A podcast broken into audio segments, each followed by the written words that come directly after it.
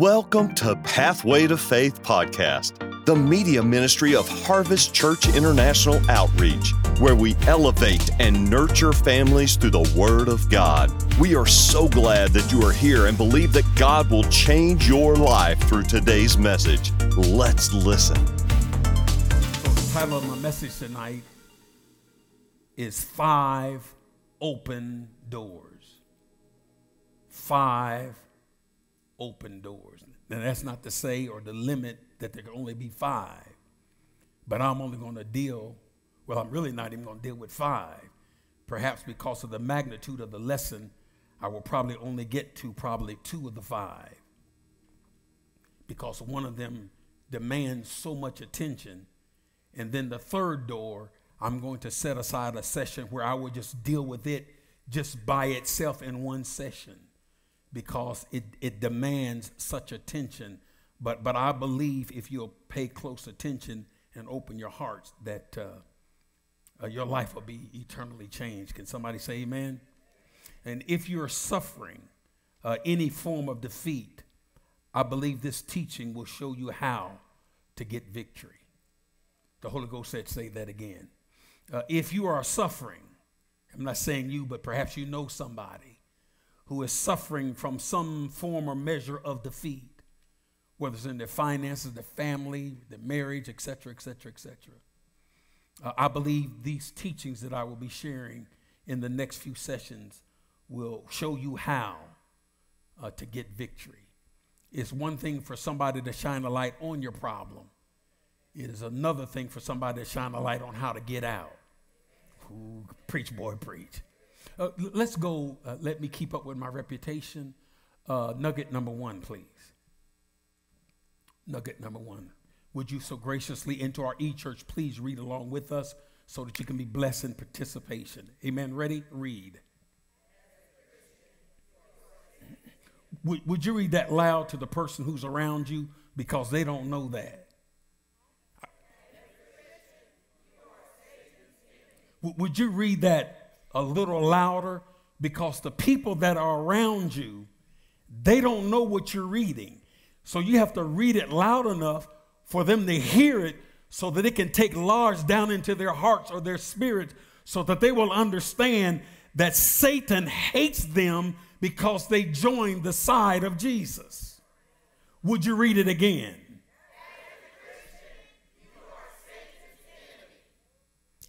And you are his enemy, whether you want to be or not. Nugget number two.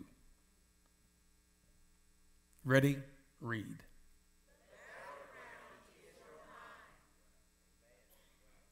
Can, can I say this without you getting mad?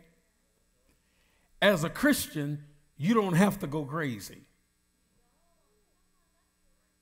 Because a lot of folks are losing their mind in church. But as a believer, you don't have to lose it. And you need to stop saying it, even if it's a popular cultural expression. Girl, I'm about, I'm gonna make me lose my, you don't wanna lose your mind. Stop playing with that. Because the angels, Jesus, that have been assigned to you, they don't know when you're joking. They only know what you said.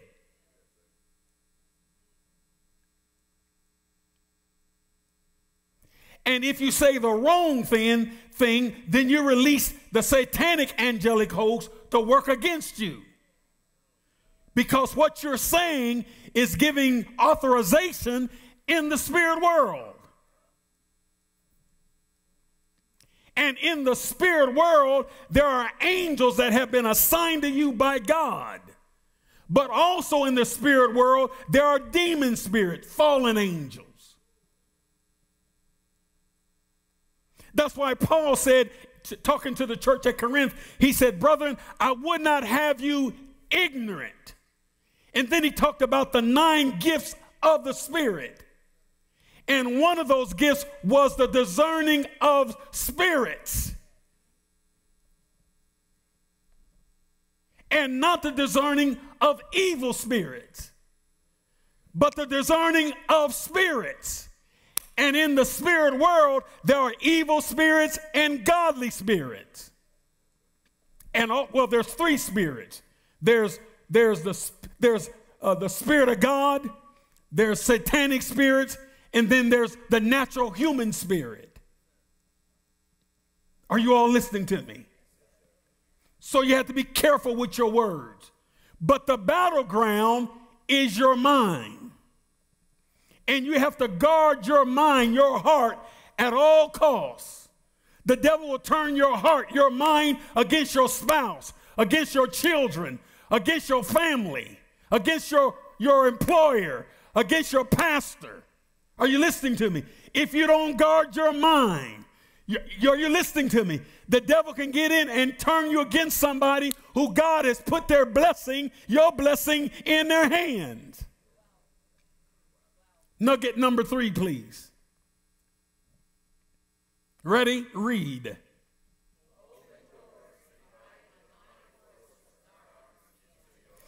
Christians, am I talking to Christians? This is the truth. I don't care how saved you say you are. You can be agitated. You can be attacked and oppressed by demonic forces if you don't protect yourself. Now, this message was somewhat stimulated from Sunday. I went to church Sunday. Anybody else? And I heard what the preacher said because I was listening with the intent to do and he talked about we wrestle not against flesh and blood. Particularly, he was talking about guarding our children and the culture that they're in. He also made mention that we are in a spiritual battle. And Satan does not care if you don't want to fight. Because he is just like the bully that you were scared of on the playground. Don't play me now. And the bully on the playground would pop you upside your head or kick you in your behind or trip you or take something that you own and dared you to take it back. And because you were scared, you didn't fight. And this may have gone on for weeks, months, years. Until one day, you got tired. And you said, if he whipped me, he whipped me. But today, it's going to be a fight. And they won't be able to tell who won by the way we look. Oh, Jesus.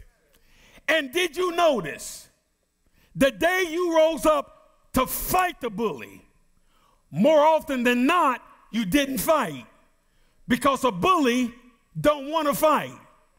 In some cases, a bully can't fight.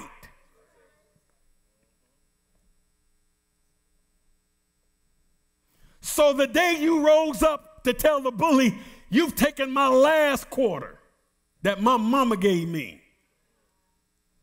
I'm tired of going to lunch and can't buy chocolate milk because you took my money. And today at lunch, I'm going to have my chocolate milk. You're going to have to kill me to get my lunch money. And the bully starts talking winded stuff as they're walking off because they don't want to fight. And they go looking for somebody else that they can devour because they've discovered that you will fight. And for some of you, you need to tell the devil, you can't have my daughter, you can't have my son, you can't have my marriage, you can't have my family. You can't take nothing that the Lord has given to me because I'm going to fight. Not only am I going to fight, the Bible says if I fight, I'll win. Because the fight is fixed. Ooh, Jesus. I don't want to mess with that. Nugget, nugget number what now? Number four, nugget number four. Ready? Read. Read, read that again. Stop right there. Is there anybody here ever been done wrong? Half of you. Well, this is getting large. And anybody in here? Nephew, you've been done wrong? You too young to been done wrong. You been 17. Uh, ready? Read. H- how many? You have how many? R- read on, please.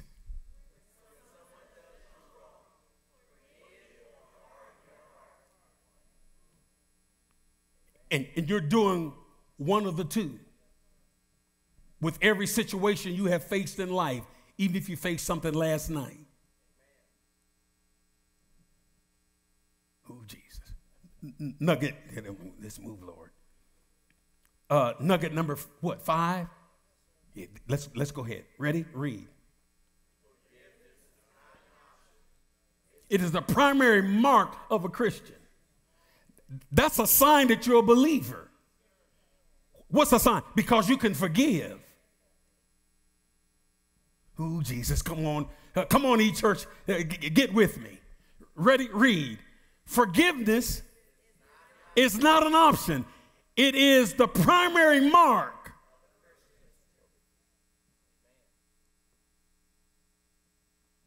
That's the benefit of being a Christian. Is that you have been downloaded with a power from heaven to forgive in a situation where, in the natural and in your own strength, you couldn't do it. You're loving somebody today that you hated yesterday. And the only thing that has happened is that God has, amen, given you a download to do something supernaturally that you cannot do naturally. Ooh, Jesus. It is the primary mark of a Christian is that you can forgive people who have done you wrong. And you can forgive them even if they don't ask for forgiveness. And you can forgive them if they ask for forgiveness and you know they're lying. Come on, where are my people? I mean, you know they're lying, but there's something in you that still forgive them.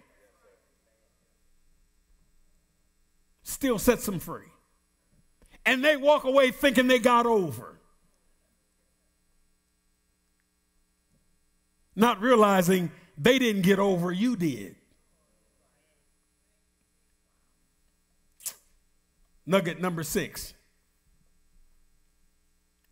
Ready? Read.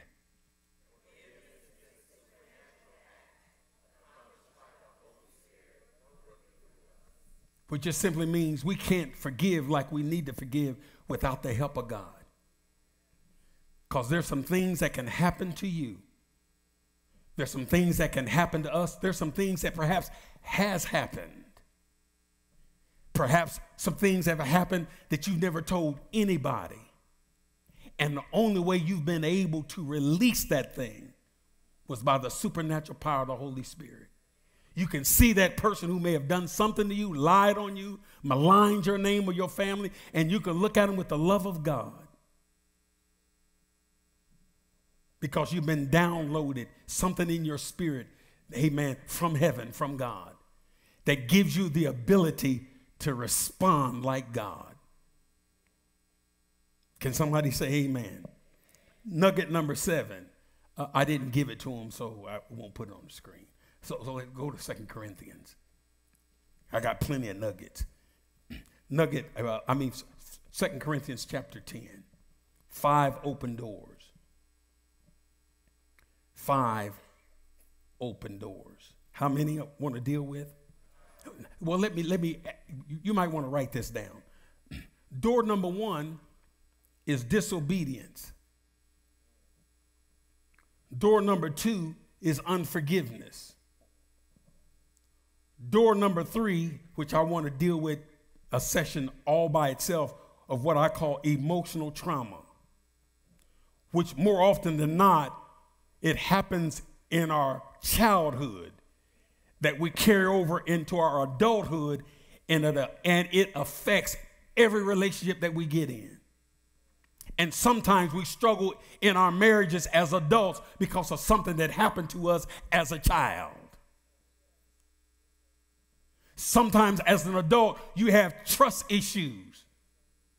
And that that that issue of not being able to trust is because of something that happened to you maybe 30 years ago. Are you listening to me? You, you, have, you have issues and problems functioning in a marriage or in intimacy. And the reason you're having issues functioning in intimacy as an adult is because something happened to you as a child that traumatized you. And because it was never dealt with, that thing still is causing certain uh, manifestations in, in your life because it hasn't been dealt with. And, oh, geez, can you handle this? Any issue you've ever had that you've never dealt with, you still got it.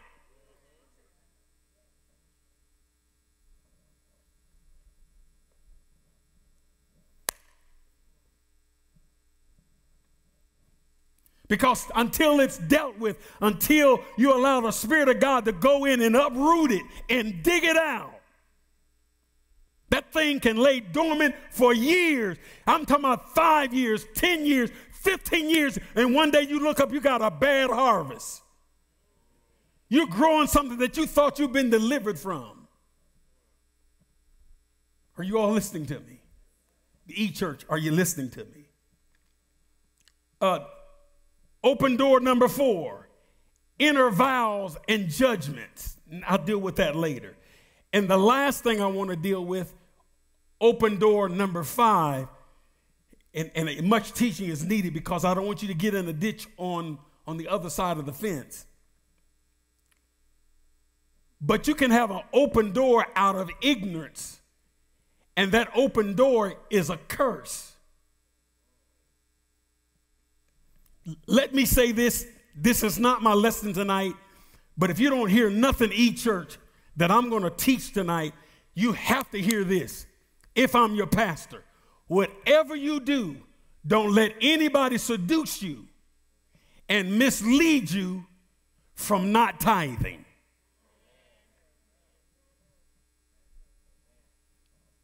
Because those of you who don't tithe, that might be the reason why your marriage is jacked up or your family's jacked up. Because the Bible says that when you honor God with the tithe and the offering, that he would rebuke the devourer for your sake. And we get we get off centered sometimes because we think if we don't tithe, it will only affect our money. And not tithing could affect your air conditioner, your, your washer and dryer, the motor and transmission of your car. Preach, boy, preach. It could affect the ability of your vacuum cleaner. Why you got to keep buying one every week. And they're brand new breaking down. Oh, God. All I'm just simply saying, the, the, the devourer has to have an open door. And you have to give it to him.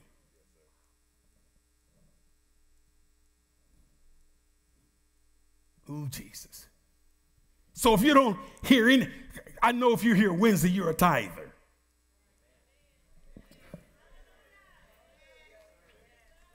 So, so come on, act, act like you won. Please get happy with what I just said. That's a little better. That's about 80%. I'll take it. But if you don't hear anything I'm saying as your pastor, please take heed to that. I don't have the time to teach you tonight why I said what I said. But I'm telling you, you can't afford to rob God. You cannot afford to tie God's hands from releasing favor on your life and your family.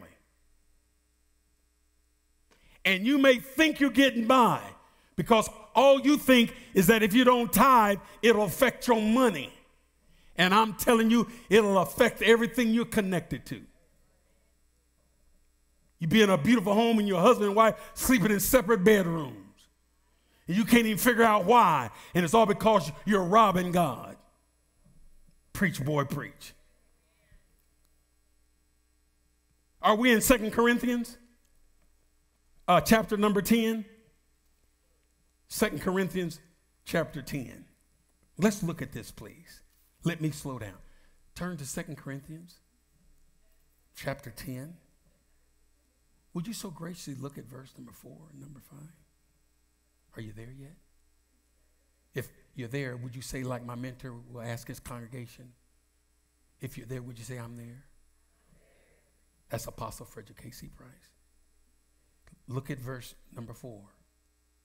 For the weapons of our warfare are not carnal, but they're mighty in God for the pulling down strongholds. Verse 5 casting down arguments and every high thing that exalts itself against the knowledge of God. Bring every thought, bring every thought, bring every thought. You can't get in trouble until you first get in trouble in your thought life. did you hear what I said? You can't get in trouble. You can't get in trouble outwardly until you get in trouble inwardly. So the Word of God says, bring every thought. Bring every thought into what? In other words, arrested to the obedience of Christ.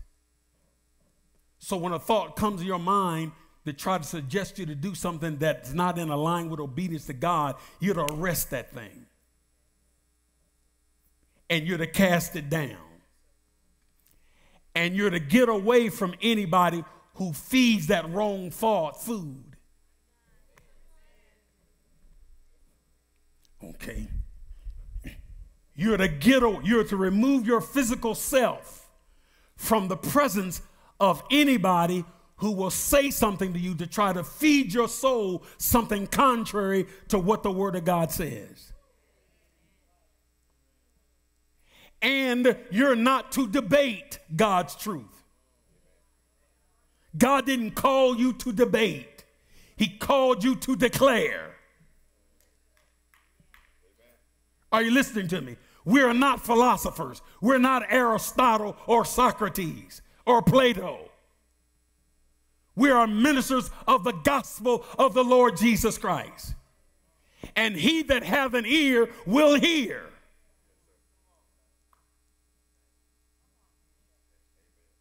So God doesn't send you out into the world to get into the debate game. It's not a debate. And when somebody wants to argue, you're never going to win. You're just wasting your time.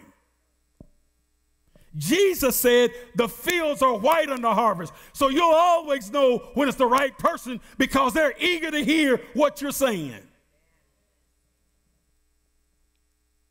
Can somebody say amen to this truth?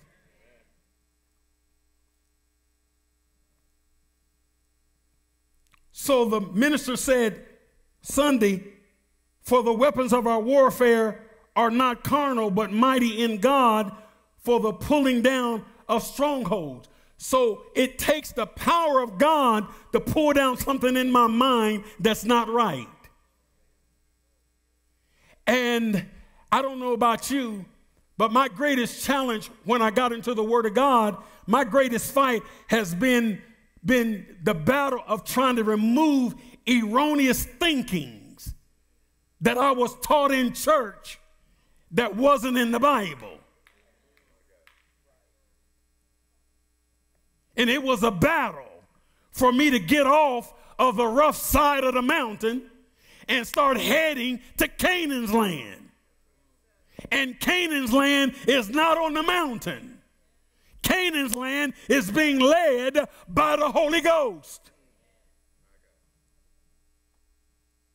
Are you listening to me? I said, Are you listening to me? So, your great challenge many times is when you hear the truth, it bumps into your tradition. Well, that ain't what mama said. Well, mama didn't write the Bible.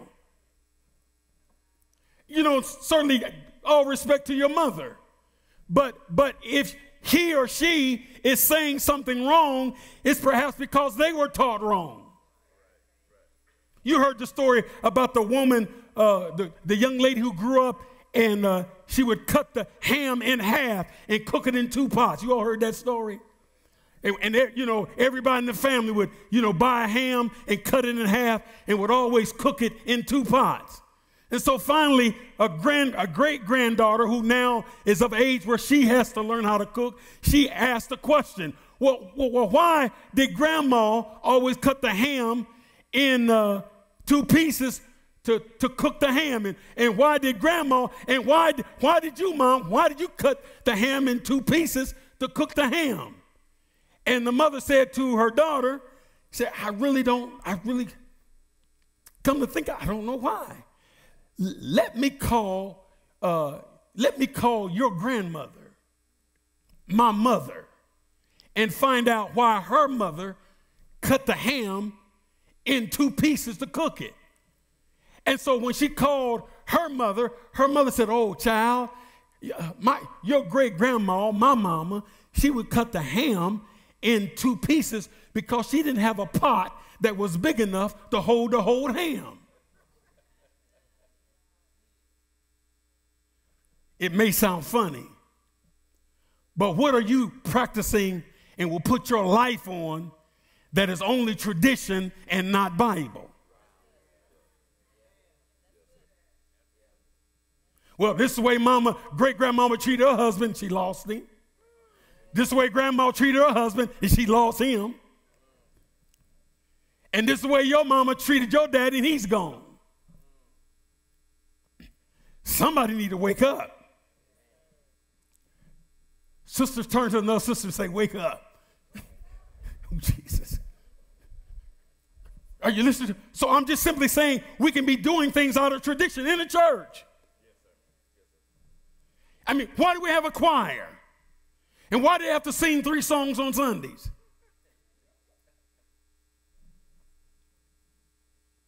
C- come on now. And why does the carpet have to be red? And why do we have to have stained glasses? And why do we have to have a cross on the steeple? And why does the choir have to wear a robe? And why do they have to march down the aisle? And why do they have to march slow? Extending the service.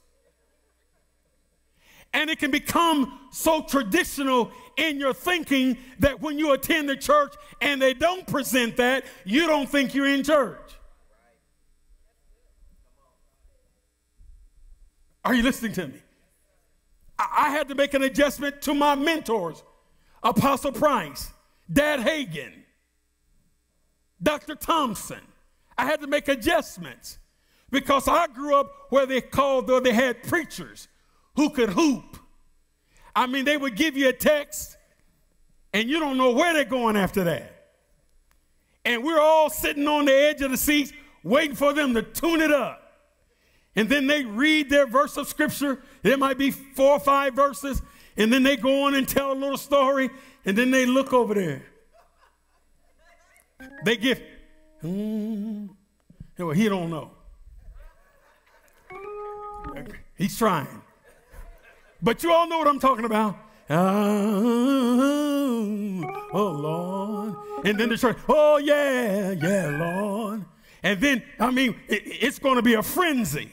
So when I went to a church like this, and Apostle Price opened the Bible and started teaching and didn't change his demeanor, and then at the end he said, you know, uh, don't forget 1 Corinthians chapter, uh, 2 Corinthians chapter 5, verse 7, for we walk by faith, not by sight. And I said, is that it? Because I was used to the tuning up.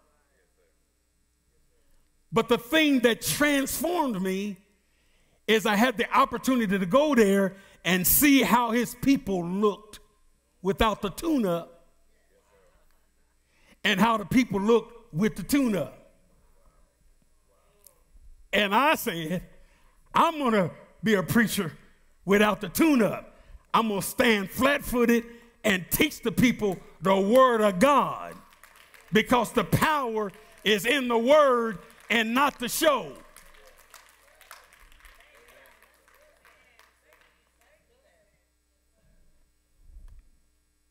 Go ahead, son.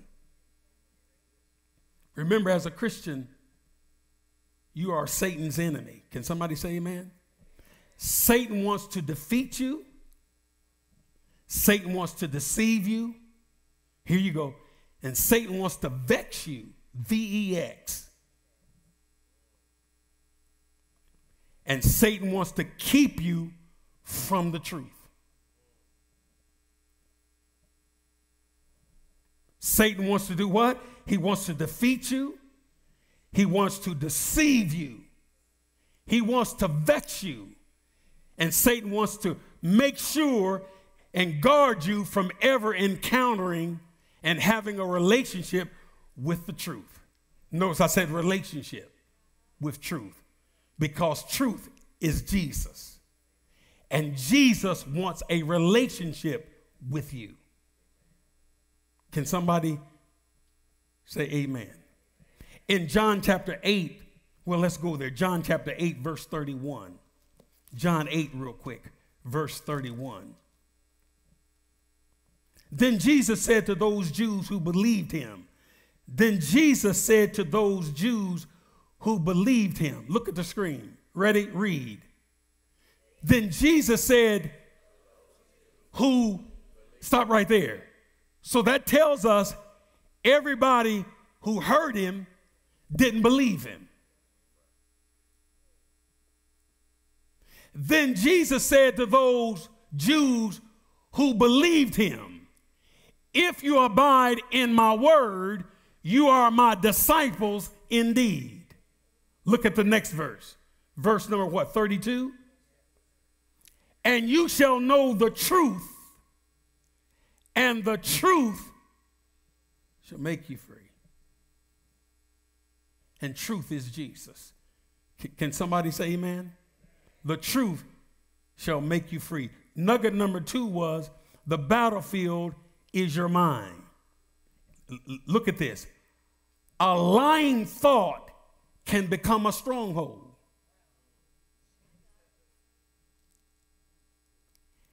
And keep you from truth. If you reflect back when you first started coming, when you first started coming to Harvest Church, I mean, people came out of the woodwork to try to talk you out of coming. I mean, people you didn't even know had ever been here. And some who tried to talk you out of it never been here. But they never tried to talk you out of going somewhere where you wouldn't get truth. They never tried to talk you out of going to the club. They never tried to talk you out of buying liquor. They never tried to talk you out of buying dope. They never tried to talk you out of buying a nickel bag. They never tried to talk you out of playing around on your wife or your husband.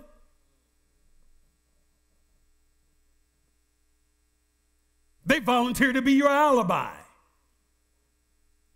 Ain't nobody saying nothing but me. But the enemy will always raise his head up when there's a possibility that you're going to have an encounter with truth. Why? Because truth received will set you free. Can somebody say amen? And, and the religious world will hate you for it. Yeah, they'll, they'll, they'll hate you for it. Is this blessing anybody at all? So, again, nugget number three open doors invite demonic forces of darkness into our lives. Now let's get busy. I talked about five. How many? How many? Five open doors. Let's deal with open door number one. And I won't labor on it long, I don't believe. But the first one is disobedience. Disobedience.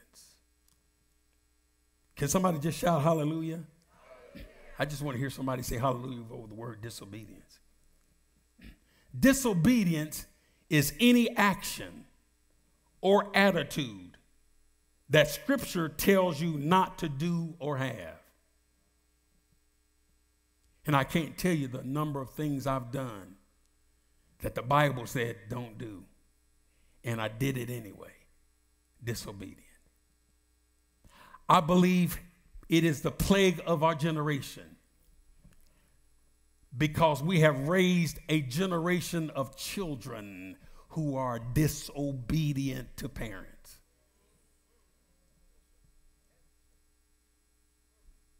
If you say that's the truth again, I'll say it again. I'll say it again. We have raised up, I'm talking about in the church. We, we have raised up a generation of children in the church who don't believe in disciplining their children. We've had people take their kids out of our Christian school because we believe that the rod of correction will drive foolishness far away from their children. And some of those kids today are living a life of shipwreck. not the child's fault. That's why I'm real adamant. Because the child is paying the penalty of their parents' weakness and foolishness.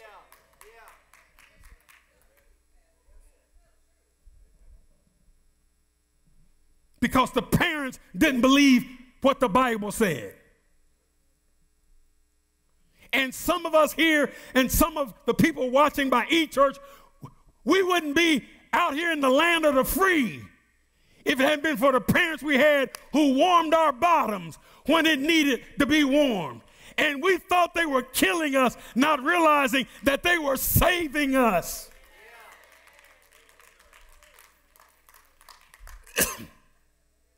And how many of your friends who grew up in your neighborhood who had parents who didn't discipline them because the disciplined children is a part of raising them? And so if you don't discipline them, you're not raising them.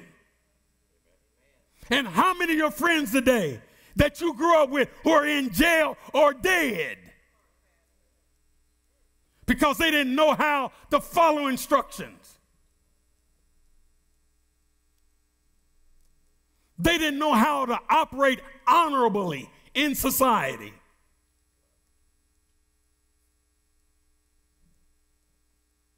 Some of you wouldn't have your job today that you had if your parents hadn't raised you to be respectful and honorable.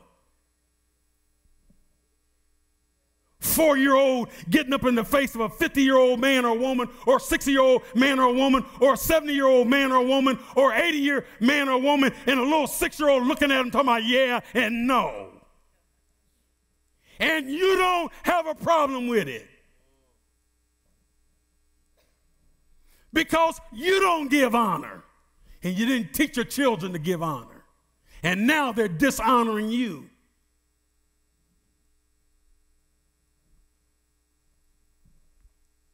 and they can't keep a job because the world won't tolerate them. Now, I know you're going to get quiet. I'll get on something else in a minute. But, but,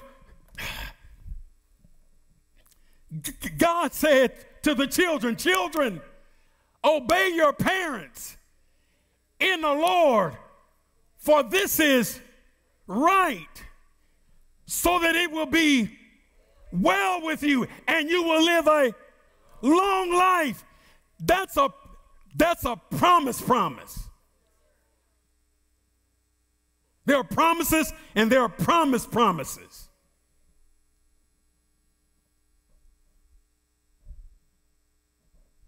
So, how many children are suffering today? And the only reason they're suffering is because they're dishonoring their parents.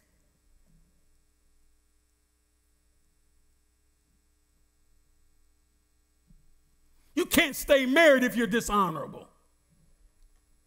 Nobody want to live with you.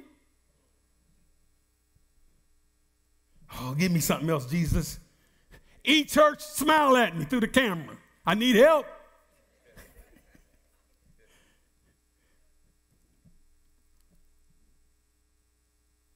Is any action or attitude that scripture tells you not to do or have sin of disobedience are willfully chosen.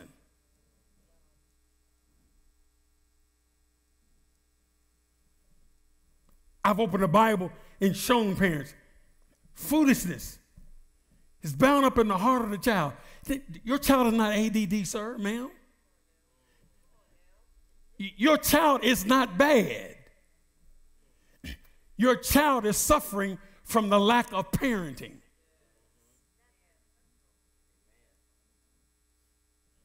Because spanking the child when needing a spanking, it's not about how you feel as a parent.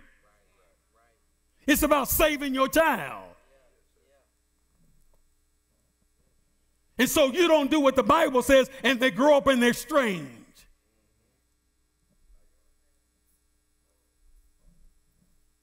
Nobody wearing all black, black fingernails, black toenails, six earrings in, in one ear, 20 in the other, unless something's going on up here that's dark.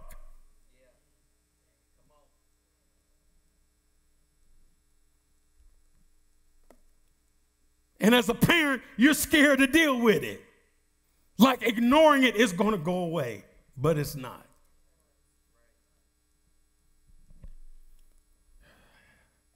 Lord, get, give me something before the service is over.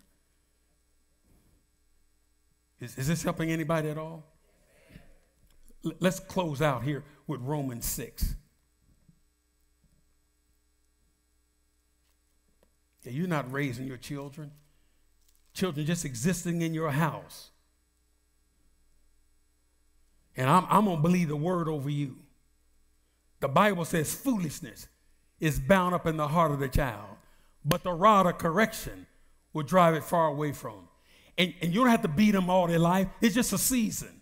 In, in those formative years, when I got about 10, it's about 10, I may have got maybe one or two whippings.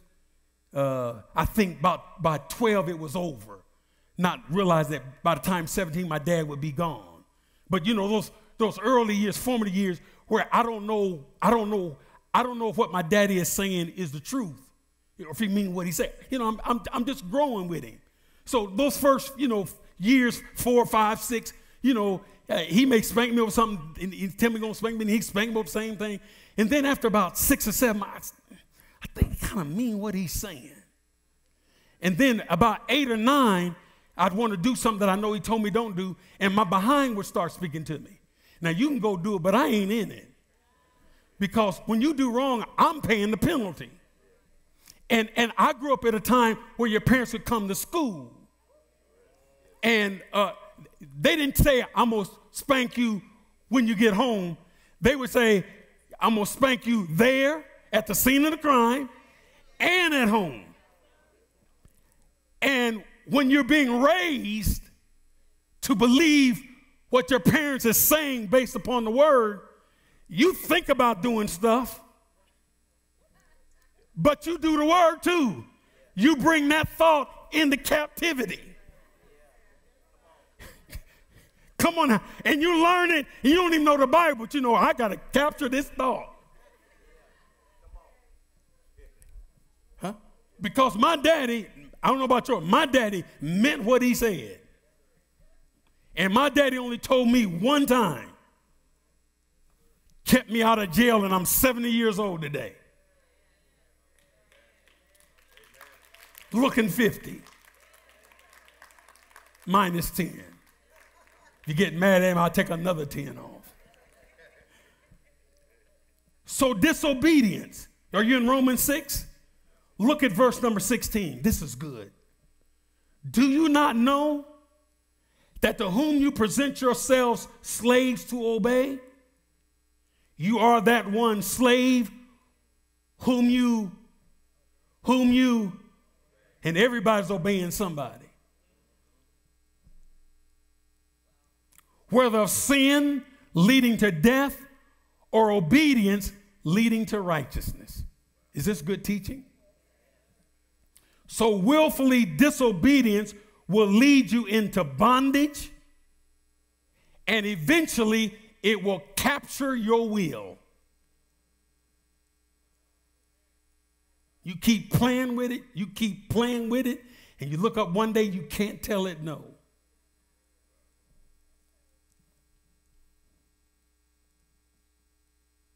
Is this good? For the few seconds that I have left, let's deal with uh, open door number two. I almost only want to start because this is a lengthy one. But door number two is unforgiveness. I'll close with this because our time is gone. Unforgiveness is refusing to let go of a debt owed by another person. Unforgiveness is refusing to let go. You ever been around somebody who won't let it go? I mean, it'll, geez, it will wear you out. I mean, you talk about it, you think it's the end, and they start from the beginning again. And then you think it's over, and they start from the beginning or the middle. Are you listening to me? And it will wear you out. And the reason they do that, can't let it go. Marriage can't be healed because somebody won't let it go. Something that happened three years ago, three months ago, still jacking you up today because you won't let it go.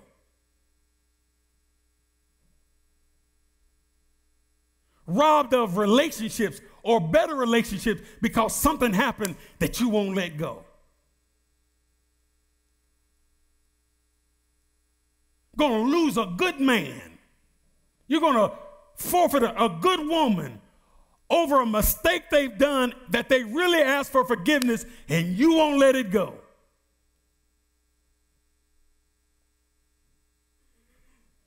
And every time you bring it up, you put that thing in front of your situation again because you won't let it go.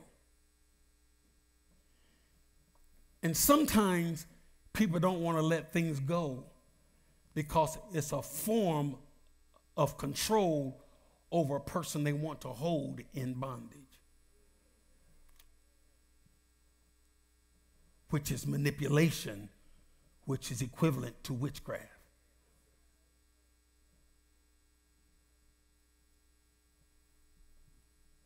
You're controlling him over something he did 10 years ago.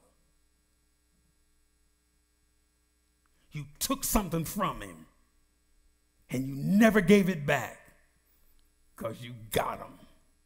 Don't mess with me.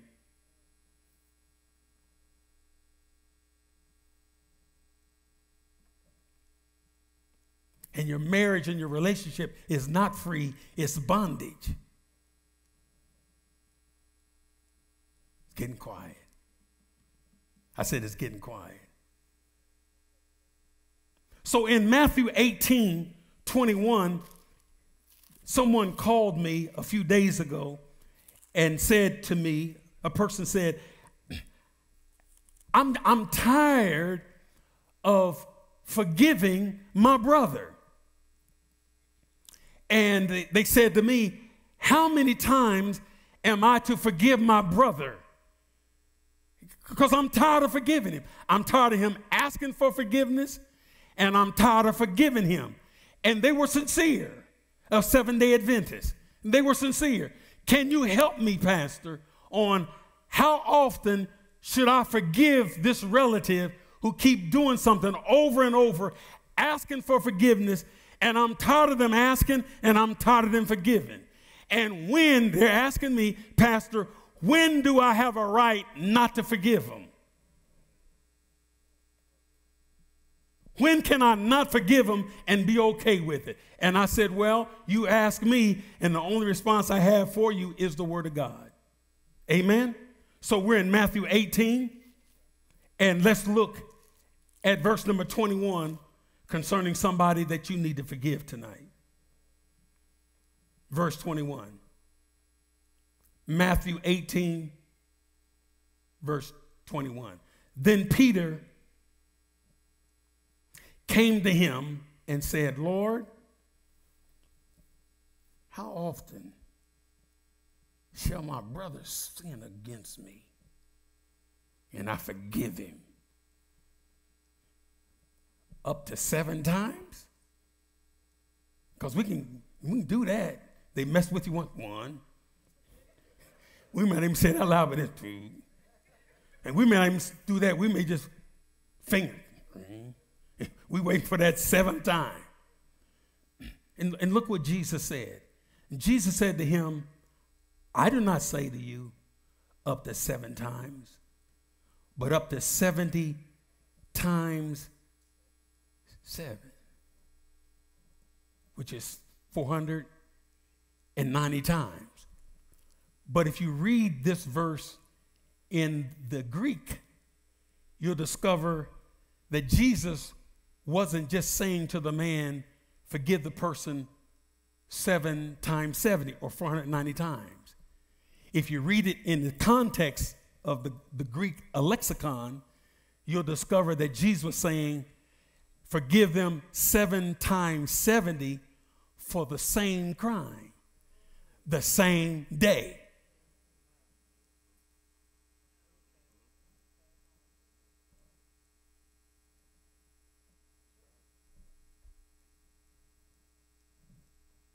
In other words, there is no place, no room for not forgiving. He was saying, You forgive seven times 70 for the same crime from the same person. You forgive them 490 times for the same crime the same day. And tomorrow you start over.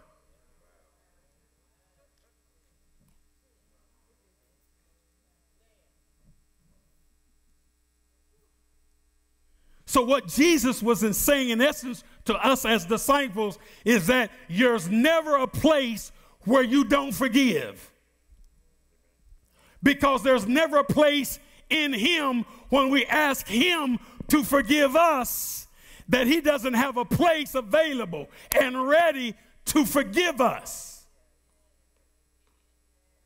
And if He forgives us, we have to forgive each other.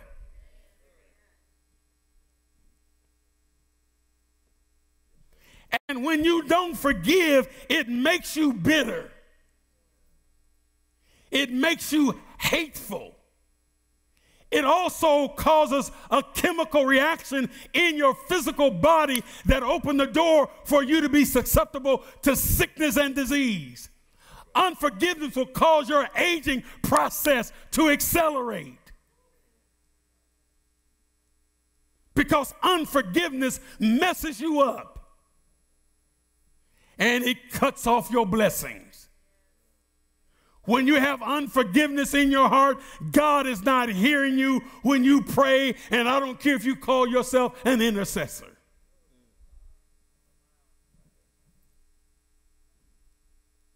And the reason God doesn't hear you is because your heart's not right.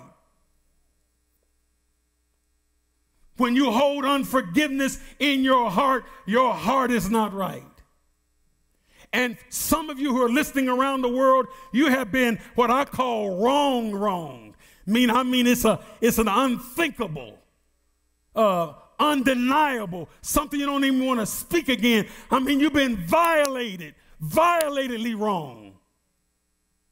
And I'm going to show you in the Word of God where you still can because you must still forgive. Because when you don't forgive, you don't hold the person you hold yourself in bondage. And it makes you something that God didn't design for you to become hateful, borderline like a witch, because you're acting antichrist. It makes you ugly and it makes you mean spirited and judgmental. Are you ready? Are you ready for this? It breaks your relationship with God. Unforgiveness disconnects your line of communication with the Father. And I don't know anybody in the kingdom who can afford that.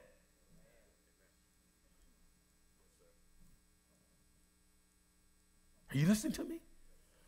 Unforgiveness disconnects you from God.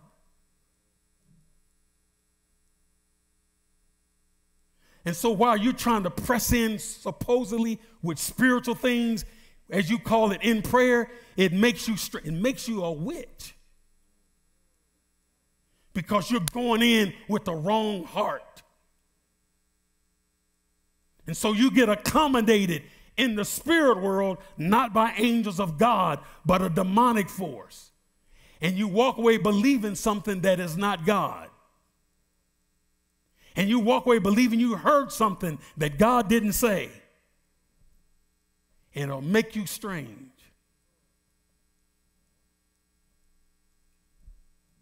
And got quiet. But you don't go into prayer with unforgiveness in your heart. You don't go into prayer hating people.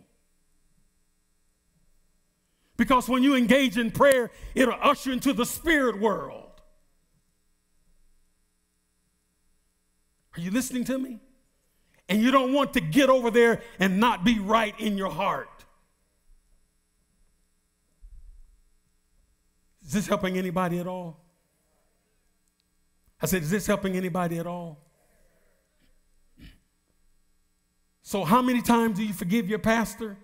You forgive me 490 times every service that I go over time. Please stand to your feet. I hope you got something tonight. Thank you for joining us. Special thanks to those of you who give generously and make this ministry outreach possible. Click the link in the description to give now or visit hcio.org slash podcast for more information. Be sure to subscribe and share this podcast with your friends. Even tag us on social media at Harvest Church KC. Thanks again for listening